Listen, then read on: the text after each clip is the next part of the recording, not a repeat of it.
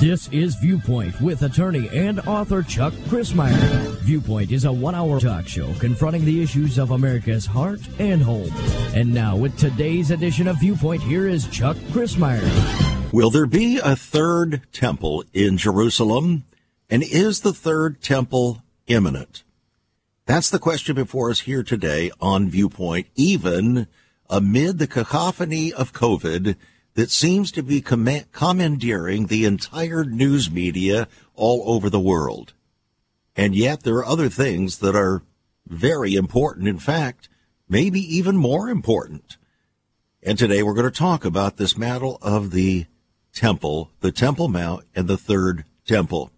You may recall that a few years ago I wrote a book called King of the Mountain, the eternal epic and end time battle for he who rules the Temple Mount is deemed to rule the world. Well, that is true.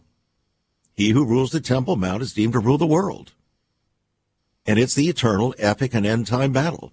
And that's what that book does, is tie together all of human history, 6,000 years of human history, from the creation to the return of Christ, and shows how the efforts of the leaders of our world and the political powers of the world and even the spiritual powers of the world have been moving inexorably ever since creation to ultimately place Satan's dominion through a counterfeit Christ on the Temple Mount. But there is no temple there. There was a first temple, and then there was a second temple in the time of Jesus. But there's not been a temple since then. Will there be a third temple? And is that third temple imminent? That was the question asked by a friend of this broadcast, Scott Lively. And I'm going to share with you some excerpts from his piece that came out uh, not long ago. In fact, uh, just a few days ago, asking that question, is the third temple imminent? Now, before we go further, I want to uh, explore the meaning of the word imminent because this word has taken on uh, what we call in the law uh, a term of art. In other words, a term that has unique and exclusive meaning to the field of law. But here the word imminent has what has taken on a unusual, almost exclusive meaning within the realm of biblical prophecy. Yet the word imminent is not a matter of prophecy at all. You can't find it in the Bible, but it is indeed become a theological construct held by many, particularly within the pre-trib and uh, pre-tribulational uh, pre-tribulational uh, view of uh, the end times, eschatological matters, that is matters of the end times, and also dispensationalism. But what does it mean?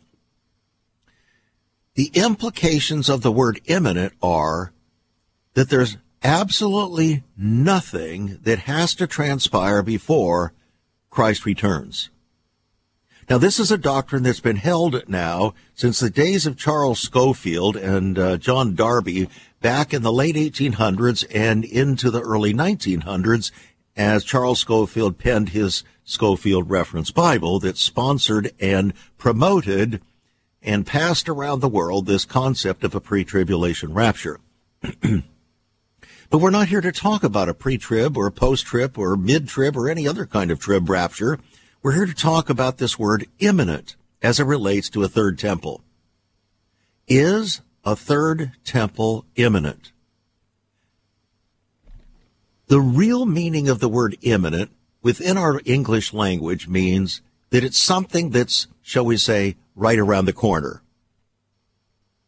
It's soon to be experienced. Not a long time period to be waited for, but soon and very soon. As the song said out of the 1970s, soon and very soon, with Andraé Crouch, we're going to see the king. But what does that mean? What does soon mean? Imminent means sooner than soon. Soon with the Lord could be a thousand years. A thousand years is a day. Imminent, on the other hand, within the construct of pre-trib theology means nothing can be further expected or required before Christ returns. So in other words, ever since the end of the 1800s, when John Darby, uh, Darby sponsored his uh, pre-trib rapture doctrine, and it was promoted by Charles Scofield in the 1920s, nothing was needed, according to these theologians, for Christ to return. Everything was finished. I have a hard time accepting that, particularly when I read the Bible. Particularly when I read the Bible. And so, if a third temple was necessary in order to prepare the way for Christ's second coming so that, listen, so that Satan could, as the apostle Paul wrote in Thessalonians, walk into the temple and declare himself God.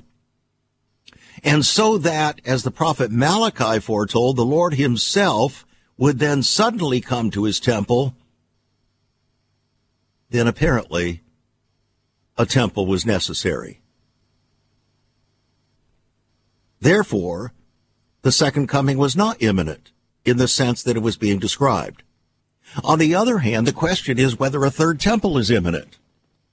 And if a third temple is imminent, then maybe the second coming of Christ is similarly imminent following a third temple. So will there be a third temple? That's the question before us as we move forward here today. You see, in order to have a conversation, an intelligent conversation about these things, we have to define the terms. We have to know what we're talking about. And we have to know what other people are thinking when they're talking about and using those terms. So here's my question for you. If the God of Israel is the God of second chances, will Israel have a third chance or would be that too much of a chance for reborn Israel, excuse me, to contemplate in the face of international consternation and condemnation? That's the real existential question confronting the seed of Abraham and David at this very moment of history, now poised on the cusp of the seventh millennium. Some say, well, we already entered the seventh millennium. Well, it depends on who you talk to. It depends on who you talk to. According to the Jewish calendar, maybe not. Which calendar is correct? We don't know. And that also may determine the meaning of the word imminent. The second temple endured for nearly five centuries until after having been dramatically expanded by Herod the Great, it was destroyed by the Romans. They were intent on the absolute rule of the world. The emperor couldn't countenance a temple on Moriah, representing an alternative kingship. So he dispatched his son, General Titus, to again destroy the temple and demolish the walls of Jerusalem and disperse, disperse the people into the third great dispersions from which the Jews have not yet fully recovered, but will. Hence, will there be a third temple? We'll get back to that when we come back after this break. Stay tuned. Once upon a time, children could pray and read their Bibles in school. Divorces were practically unknown, as was child abuse. In our once great America, virginity and chastity were popular virtues and homosexuality was an abomination. So what happened in just one generation? Hi, I'm Chuck Crismier, and I urge you to join me daily on Viewpoint, where we discuss the most challenging issues touching our hearts and homes. Could America's moral slide relate to the fourth commandment? Listen to Viewpoint on this radio station or anytime at saveus.org.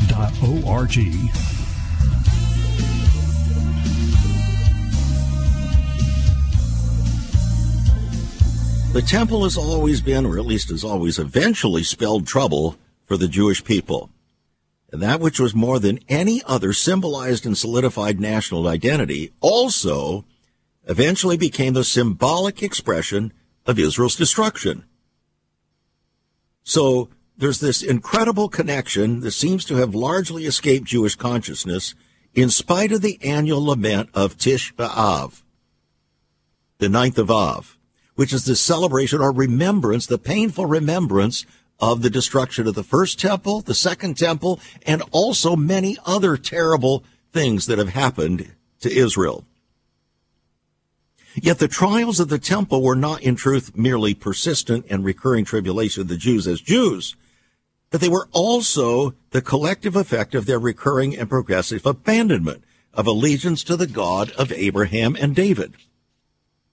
A covenant God could not continue to manifest his favored presence among a people who persistently and rebelliously stiffed his Holy Spirit by grace and thus paralyzed his mercy that was promised only to them who fear and obey him. When Israel's fear of the Lord revealed in faithful covenantal obedience waned, so did God's Shekinah glory dissipate and departed from among the people, leaving his temple desolate and open for destruction. So whether it happened by the ruthless hand of Nebuchadnezzar, or Syria's uh, despotic Antiochus Epiphanes, or Rome's deified Pontifex Maximus, the temple trouble became a time of Jacob's trouble. Have you heard that term? The time of Jacob's trouble? Well, it's right there in the Bible. Right there in the Bible. The time of Jacob's trouble.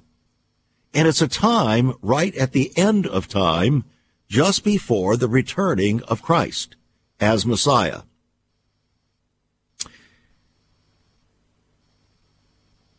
When the temple of God's presence is desolate, trouble is on the way. The greater the spiritual desolation, that is, whether in the physical temple or in a nation or in an individual, the greater the anticipated destruction in the epic battle for King of the Mountain.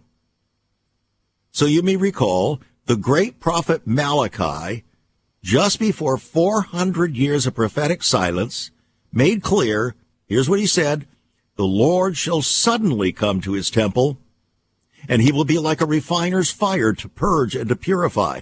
But then he asked a question, who may abide or endure the day of his coming? And who shall stand when he appears? That very same language, who may abide, is used in the New Testament. Also, I believe by the prophet Joel. That's a very interesting phrase. Who may abide the day of his coming? In other words, when Yeshua, Christ, returns, it's going to be not a time for rejoicing for most, but a time of great lament, sorrow, and terror for the majority. Now, it's my conviction that there will yet be another temple, and with it's going to come a promise of peace by a fella who is going to counterfeit himself as the Prince of Peace. But ultimately, that peace will turn into terrifying power, and it will be the time of Jacob's trouble that the prophet Jeremiah talked about in Jeremiah chapter 30, verse 7. And it's going to strike terror among the nations. And that's why Jesus so specifically pointed out in Matthew 24, the Olivet Discourse, except, except those days should be shortened, there should no flesh be saved. That's how terrifying it's going to be. So, in effect, the eternal, epic, and end time battle for King of the Mountain lies straight ahead. What mountain is that? The Temple Mount. The mount where God chose to place his name, where the first temple was built by God's instruction to David, where the second temple was built in replacement of the first, and where there is a current vacancy waiting for a third temple. In order to get a bigger picture of this, in order to get a more complete picture of this, I would like to encourage you, if you do not already have my book, King of the Mountain, to go to our website, saveus.org. That's saveus.org and get your copy. It is a $20 book and it is yours for $15 on our website. saveus.org. King of the Mountain. You can give us a call at 1 800 SAVE USA. That's 1 800 SAVE USA. Or you can write to us at Save America Ministries, P.O. Box 70879, Richmond, Virginia 23255. If you're writing a check at $5 for postage and handling. All right. Now I want to move back to this piece from Scott Lively, a uh, friend of this ministry. Uh, he is a fine gentleman in the Northeast. And uh, he asked the question Is the third temple imminent? He said, I've always been a strong supporter of Israel. This is not because I always agree with the secular leadership, and that's true with me as well, but because the Bible makes clear that Israel is an intact nation state at the time of Christ's return.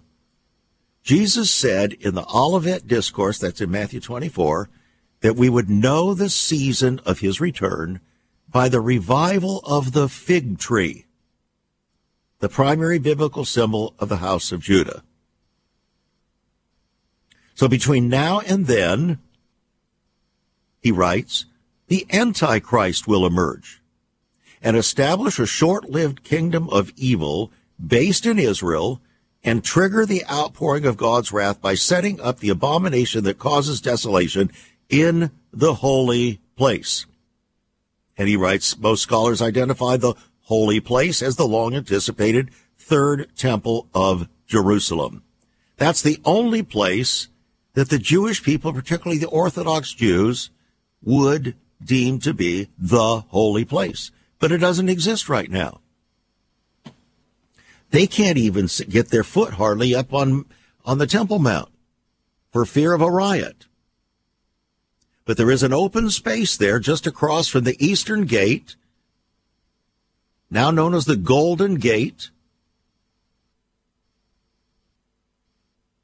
where there is plenty of room for the construction of the temple, right smack dab, as you might say, across from the Mount of Olives and walking right up through the Kidron Valley, up through the Eastern or Golden Gate, right up to where the temple would be.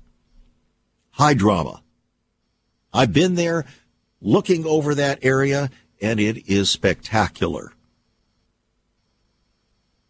But this counterfeit Christ figure, the impostor, the impostor Christ is going to emerge. The apostle Paul talks about him and he's going to walk into that holy place and declare himself God. When that happens, all hell will openly break loose. Until that time, hell will have already broken loose in order to get him into that place. And that's exactly what the battle for King of the Mountain is about.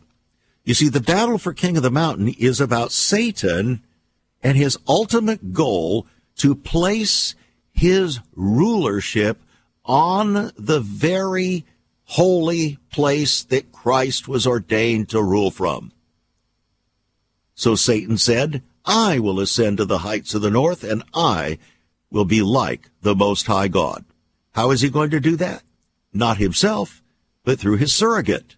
And his surrogate is called the Antichrist, one who is against Christ. I think a better way is to call him the counterfeit Christ or the impostor Christ.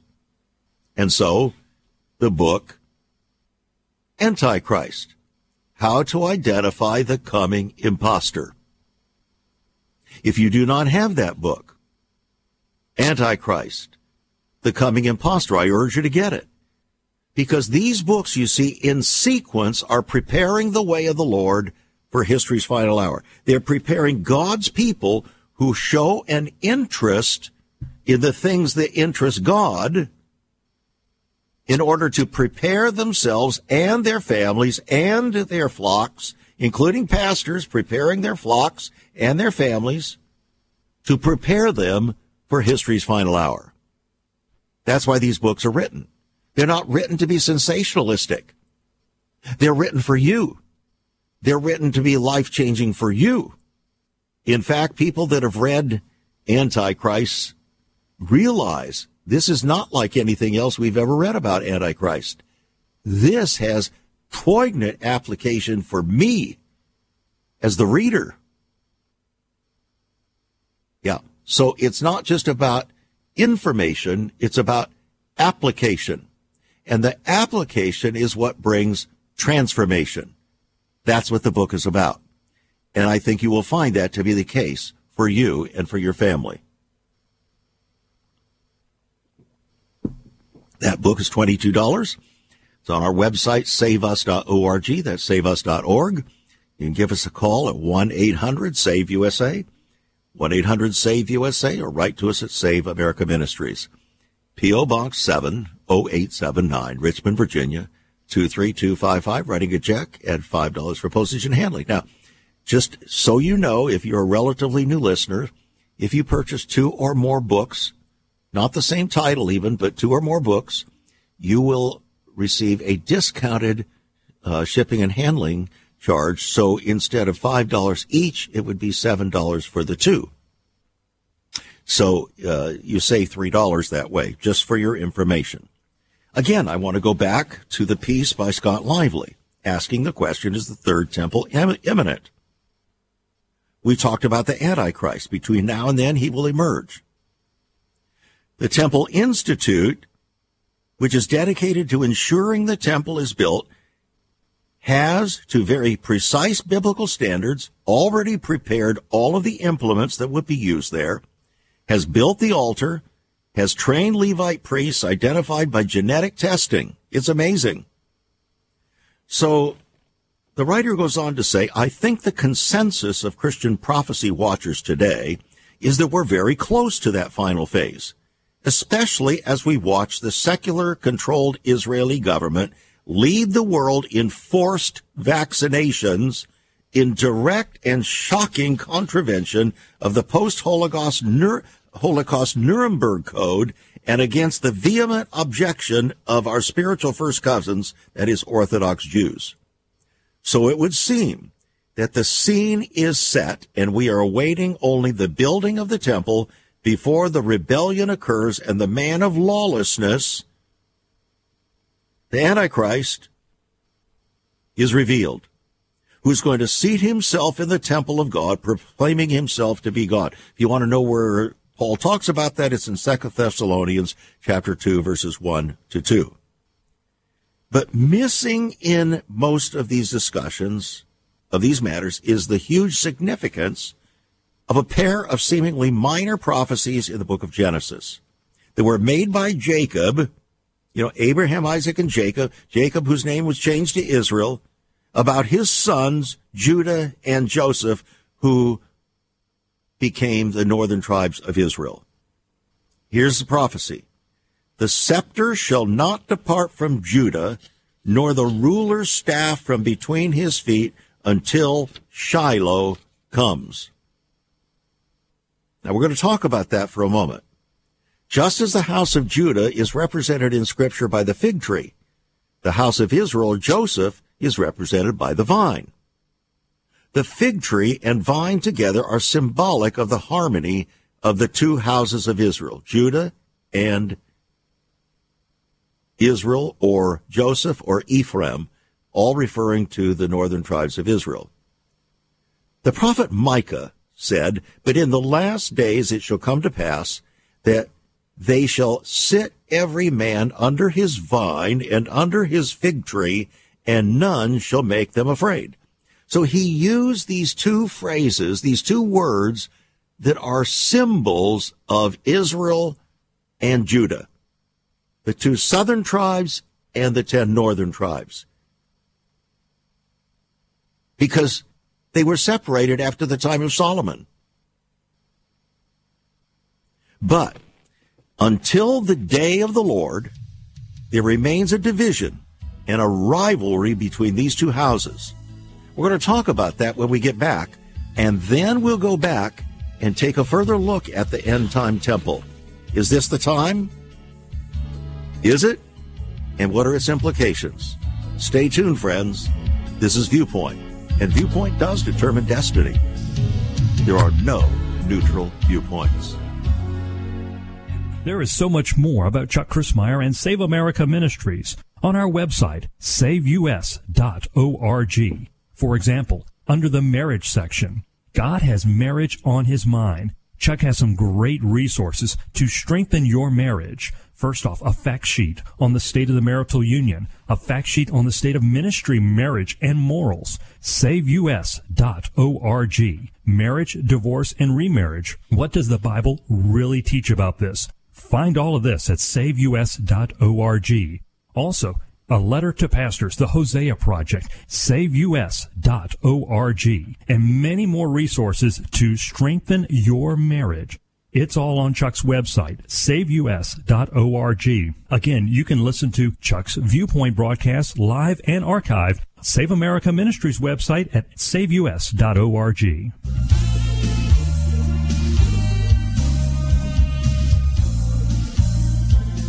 We're talking today about the temple, the Temple Mount, whether there will be a third temple, and is it imminent? Is its rebuilding imminent? Some people would say, in fact, many people would say, it's impossible for there to be a third temple because it would start World War III. Well, maybe it would, maybe it wouldn't. We don't know what would happen in order to precipitate the building of the temple. We don't know, but what the Antichrist himself would facilitate the building of the temple in order to, shall we say, ingratiate himself to the Jewish people so that they would feel like he was the Christ helping them build a temple. He must be Messiah. A lot of people seem to forget that. But until the day of the Lord, the return of Christ, there remains a division and a rivalry between the two houses of Israel. Except during King David's fully unifying reign. Remember under King David, he gathered together all of Israel, northern tribes, southern tribes, they all made him king.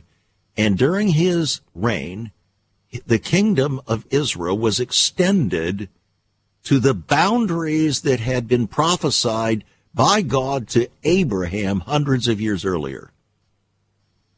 All the way out to Damascus in Syria.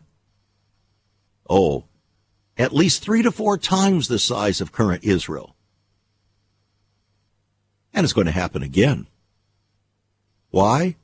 Because God said so. When God has spoken, he means what he says. He says what he means. And regardless of the way it looks on the ground at any particular moment, God is still God. He knows the end from the beginning. You and I do not. So it's high time that we come to orient our minds and our hearts according to what God has said, not according to what we think or according to what some prognosticator thinks, what some uh, pope thinks, what some pastor or priest thinks, or what some politician thinks. Only David and Jesus rule a totally unified and righteous 12 tribes of Israel. So God is going to put Jesus on the throne of his father David. Now let's go back to Genesis 49, 10. We were there a little bit ago where Jacob gives a blessing over his sons, his 12 sons, the 12 tribes of Israel. And he's talking about the house of Judah rules only from the establishment of the monarchy until Shiloh comes. The context also makes clear that Shiloh is Christ. Now here's what he said. The scepter will not depart from Judah, nor the ruler's staff from between his feet until Shiloh comes. In other words, Judah is going to rule and reign more powerfully, more uh, pronounced in the mind and heart of God until Christ returns. And that's Shiloh, until Shiloh comes. Then he becomes the ruler. Why? Because he is of the house of Judah. He is the lion of Judah, not the tribe anymore. So Shiloh, when you think about it, was the home of God's tabernacle in the territory of Ephraim, which was another name for Israel. in the Old Testament. It was the capital of the of Israel through the era of the judges. Shiloh was therefore symbolic of the authority of the house of Israel in contrast to the authority of the house of Judah, in whose territory was each successive temple to God. But when Jesus comes again as Shiloh, it will be to unite the house of Israel and the house of Judah. As the high priest of a tabernacle whose authority precedes and is superior to that of the future third temple in Jerusalem. Therefore, this writer says our heart should thus not focus on the temple, but look beyond it until Shiloh comes, that is, until Christ comes. I agree with that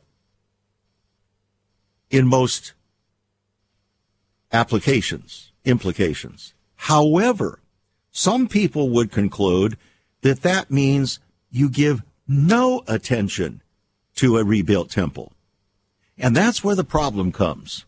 And many a pastor deprives the people of understanding of the fulfillment of biblical prophecy by, by forming that kind of conclusion that, well, God doesn't live in temples made with hands, and therefore uh, the third temple is irrelevant because God's going to build his own temple, uh, not made with hands, where we're all going to be living stones, and therefore a third temple is irrelevant. No, the third temple is not irrelevant. If it's in the Bible, it's not irrelevant. It is one more step and absolutely a conclusive step that Jesus is returning soon and very soon. Now, why is that third temple necessary? We need to talk about that. Why is that necessary? Because for Christians, we argue, and I've heard many a pastor argue, almost till they were blue in the face, that a third temple is irrelevant. Well, let me ask you this. When Jesus came to the second temple that was advanced, uh, just tri- tripled probably by Herod the Great, who was an ungodly king if there ever was one, what did he do when he rode into Jerusalem on the donkey on Palm Sunday? The first thing he did was ascend up to the temple. Why did he go there? If the temple was irrelevant, why did he go there? And listen to what he said as recorded in the scriptures when he went there. He found the money changers there, selling, buying, and selling the sacrifices for the people. And apparently they were conducting it illegitimately, taking advantage of the people. So Jesus turned over the tables of the money changers. Remember that? Right in the court of the temple. And he made this statement. It is written, my house shall be called a house of prayer, but you have made it a den of thieves. Notice, Jesus called it his house. If it was irrelevant, how could he call it his house? was the tabernacle that God instructed Moses to build back there in Exodus chapter 7, uh, chapter uh, in the book of Exodus, was that irrelevant too? No, God told him to build it. Did God inhabit tabernacles? No. But he knew that the people needed that place to demonstrate the Shekinah glory of God. And that's what he did. He used that temple throughout their 40, their tabernacle throughout their 40 years in the wilderness so that God could demonstrate his presence, his Shekinah glory, which he did by an amazing cloud. When Solomon built the first permanent temple, that David, a man after God's own heart, had gathered the, the pieces together, the building construction materials together for many, many years. And Solomon dedicated the temple. If you will read about it in Chronicles, you will find out that God showed up triple time. His glory filled the temple. So much so that they couldn't inhabit the temple. Was that temple irrelevant? Was that God's temple? And yet the scriptures tell us that God never lived in temples made with hands. Not in the Old Testament and not in the New Testament. He was God all the way through. All by himself. So for people to say that the temple is irrelevant, they have no comprehension of what they're talking about. Not really. So let's go to the third temple. There is no third temple now. But why would it be relevant? There was a second temple that Jesus came to and called it his house. But then he said, not one stone will be left upon another until it's all destroyed. And exactly, that's exactly what happened. When Titus came through, the Roman Titus came through and destroyed it and took all the accoutrements captive to Rome. Many believe that the Vatican still houses many of those golden articles from the temple, including the menorah. I'm not here to testify about that. That a former president of Israel was sent to the Vatican to claim them. But a rebuilt temple is increasingly anticipated. In 1983, a newspaper poll showed a surprising 18% of Israelis thought it was time to rebuild the temple. Just 3% wanted to wait for the Messiah. By 2009, 64% of Israelis said the time was right to rebuild the temple. Amazing, isn't it? And now, it's even more than that. So efforts have been made. Efforts have been made big time to prepare for the rebuilding of the temple. They've even prepared the altar to be used, all the accoutrements according to biblical standards. The cornerstone has been prepared. The sacrificial altar has been constructed. The worship vessels have been prepared. The priests have been identified. The Sanhedrin, the ruling group of Israel, 71 elders of Israel, were reconstituted, reconstituted in 2004 for the first time in, what was it, 1900 years. But again, why a third temple?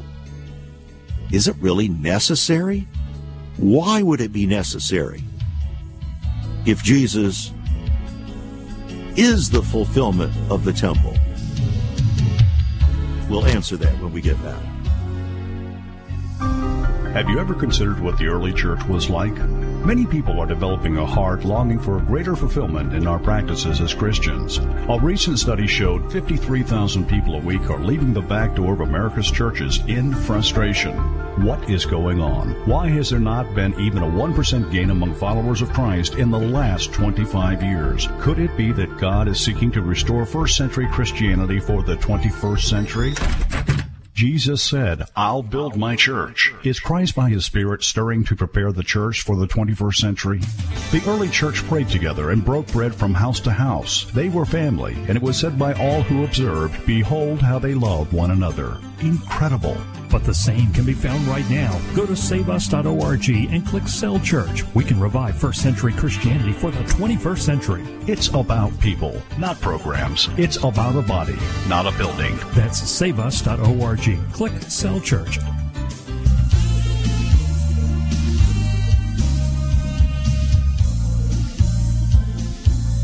Welcome back to Viewpoint. I'm Chuck Crismier. Our viewpoint concerning the temple, a rebuilt temple, and so on has everything to do with destiny. Does the world need the temple? Does the world need a third temple? Well, apparently, maybe the world doesn't need the third temple, But the Jewish leaders do think the world needs the third temple, and we're going to see why in this segment of the program today. But let's suppose that they believe that the world needs the temple, but do you and I, do Christians need the temple? Does anybody else need the temple other than the Jewish people? Well, it depends on how you look at it. And we're going to see why I frame it that way. First of all, we need to understand what the Jewish people's belief system is. It's a sacrificial system. They have no atonement for their sin without the sacrifice of bulls and goats, so to speak.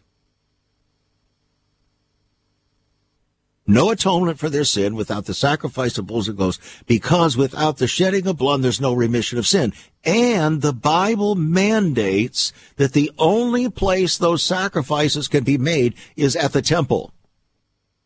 Ah, but guess what? There is no temple. Are you beginning to get the significance now? And the leaders of Israel well know that. And they're distressed that they have no atonement for their sin. They have not received the Messiah. They've not received the shed blood of Christ. Therefore, they require the blood of bulls and goats. Now, some rabbis, after the destruction of the temple, came up with an alternative idea. Well, we have something better. Good works. If we'll do good works, more good works, that will suffice and we won't need to make those sacrifices. Or at least we'll substitute the good works for those sacrifices. But down deep, the serious Jewish people know that ain't true. In fact, the Bible itself tells us in the New Testament that by the works, by our works, no one can be saved. By the works of the law can no flesh be justified. Yet that's all the Jewish people have, is the hope of the sacrifice of bulls and goats, or good works. Therefore, they have been anticipating, praying for, preparing for a rebuilt temple for a very long time, and that has been intensifying so much that uh, 14 years ago, the Jewish, the uh, Jerusalem Post declared a headline, The World Needs the Temple. Wow. The article was very explicit in explaining from the Jewish perspective why the entire world needs the temple. So now we're going to move beyond why Israel needs the temple to why the world needs the temple. The temple is cardinal to Israel's purpose as a holy nation and a kingdom of priest teachers, through whom all the families of the earth are to be blessed, declared the Jerusalem Post. The people of Israel were entrusted to teach the world that because God created every human being in his image, each must be free and inviolable, and that our God of love and morality wants a world of peace and security for all. Peace and security. Peace and prosperity. Those are the three words that define the new global order, the new world order, the European order or union, and all the other unions that have been forming in our country to prepare for the new world order. Peace and security, peace and prosperity, which are English words to define the Hebrew word shalom. The place from which this message, says the Jerusalem Post, must emanate is Jerusalem, the city of peace, and the temple is to be the beacon from which this message goes forth, to usher in the time when nation shall not lift up sword against nation, and humanity will not train for war anymore.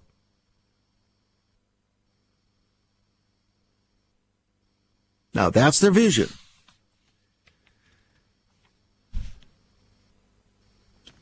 Did you know that 14 years ago, the reconstituted Sanhedrin, that is 71 elders of Israel that had been reconstituted, had not existed since the time virtually of Christ. They're the ones that condemned Jesus to the cross for blasphemy. Then, after the temple was destroyed, they disappeared, and then they were reconstituted in 2007. Ynet News presented this historic headline The Sanhedrin's Peace Initiative. Now, how might reestablishing the Sanhedrin, dedicated to rebuild the temple on the Temple Mount, present a plan for global peace amid such seeming provocation? Where people say, ah, to do something like that will like start World War III. Well, here's what they wrote. The Jewish sages. They drafted a letter translated it into 70 language and sent it to all government institutions in the world, including the sons of Esau and Ishmael. In other words, the Muslims and Arabs. In the letter, the rabbis of the Sanhedrin warn that the world is nearing a catastrophe. They write that the only way to bring peace among nations, states, and religions is by building a house for God where Jews will worship, pray, and offer up sacrifice according to the vision of the prophets. The rabbis also called on non-Jews to help the people of Israel fulfill their destiny and build the temple in order to prevent bloodshed across the globe. It was a shocking announcement, friends. What they're saying is and believing it in their hearts that without the rebuilt temple, there is no place ultimately for peace in the world. All the efforts will fall away, will not be able to be accomplished until a temple is rebuilt. Can you understand then why a counterfeit Messiah commonly referred to as the Antichrist, might very well appear to be the one who will unite the world to assist all in building that temple? Can you imagine the glory that he will get? Can you imagine within Israel the acclaim that will flow to that person who will be deemed to be not the greatest thing since sliced bread, but perhaps the one that we've been waiting for for 2,000 years or 3,000 years, the Messiah himself. I want you to co- contemplate this seriously because I am thoroughly convinced that that is exactly what's going to take place. The Jewish people have to have a deep sense of conviction. There has to be something that occurs that is so salutary to them as Jewish people that it will cause them to shift their trust almost unreservedly, unreservedly. And if this counterfeit Christ figure can gain the trust of Israel, he will then be able to gain the Temple Mount. And the Temple Mount is deemed to be the very place, it's the very place where God chose to put his name there. It's the very place where he intended to offer, where he did offer up his only son as a sacrifice for the world and for the Jewish people. And Satan wants to co-opt it. These are the reasons why a third temple is important. Now, will Jesus, as God, claim that third temple as his temple? He claimed the first temple is his. He claimed the second temple is his. He claimed the tabernacle is his. Will he claim that as his? Or will he build another one? as some believe. I can't answer those questions directly. The only thing that I can quote from the scripture concerning this is Malachi chapter 3. The Lord himself shall suddenly come to his temple. Even the messenger of the covenant whom you delight in, behold, he shall come, saith the Lord. And who shall stand when he appears? Who shall abide when he comes? And who shall stand when he appears? For he is like a refiner's fire, and he shall purify. George Frederick Handel, in his great Messiah oratorio, penned those words and I can hear them ringing to this very day in my mind's ear.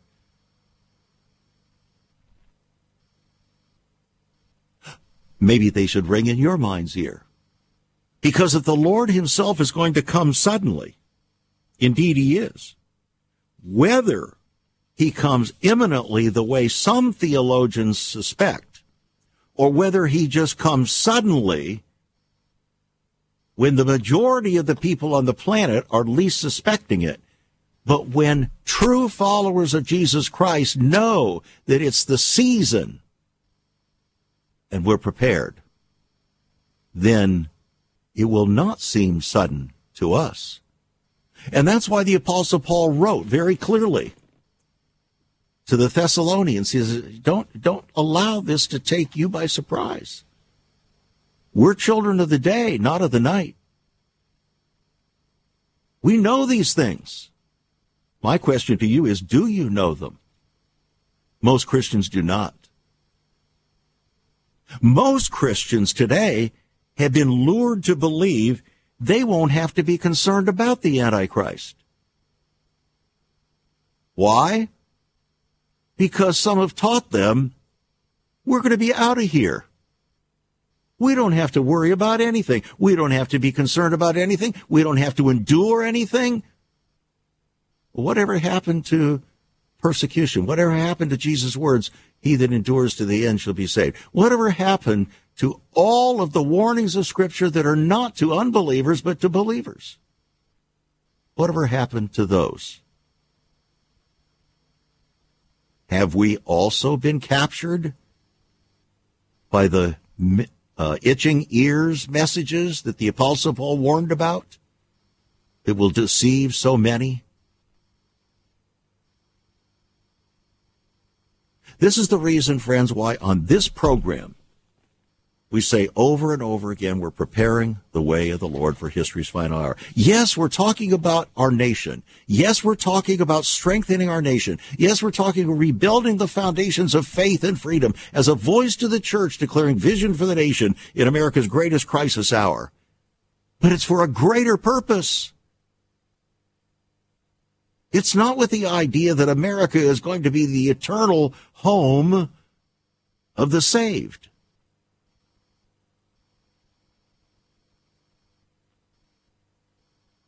As the song said, this world is not my home. I'm patriotic, believe me. I love the flag.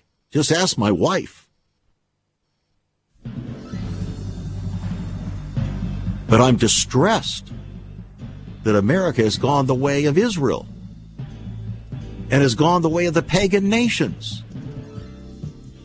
And for that reason, I want to feel incumbent upon me, having left the practice of law at the height of my career, to plead this ultimate cause in the land as a voice to the church, declaring vision for the nation, prepare the way of the Lord, make straight paths for your feet. Get a copy of the book King of the Mountain, $15, the book Antichrist, $21. Between those two, you are going to have a great deal of important reading material. Thanks for joining us. Become a partner, friends. Do it today. Don't delay. These are ultimate times. Do you agree? Then let's act accordingly. God bless and be a blessing. You've been listening to Viewpoint with Chuck Crismier. Viewpoint is supported by the faithful gifts of our listeners. Let me urge you to become a partner with Chuck as a voice to the church declaring vision for the nation. Join us again next time on Viewpoint as we confront the issues of America's heart and home.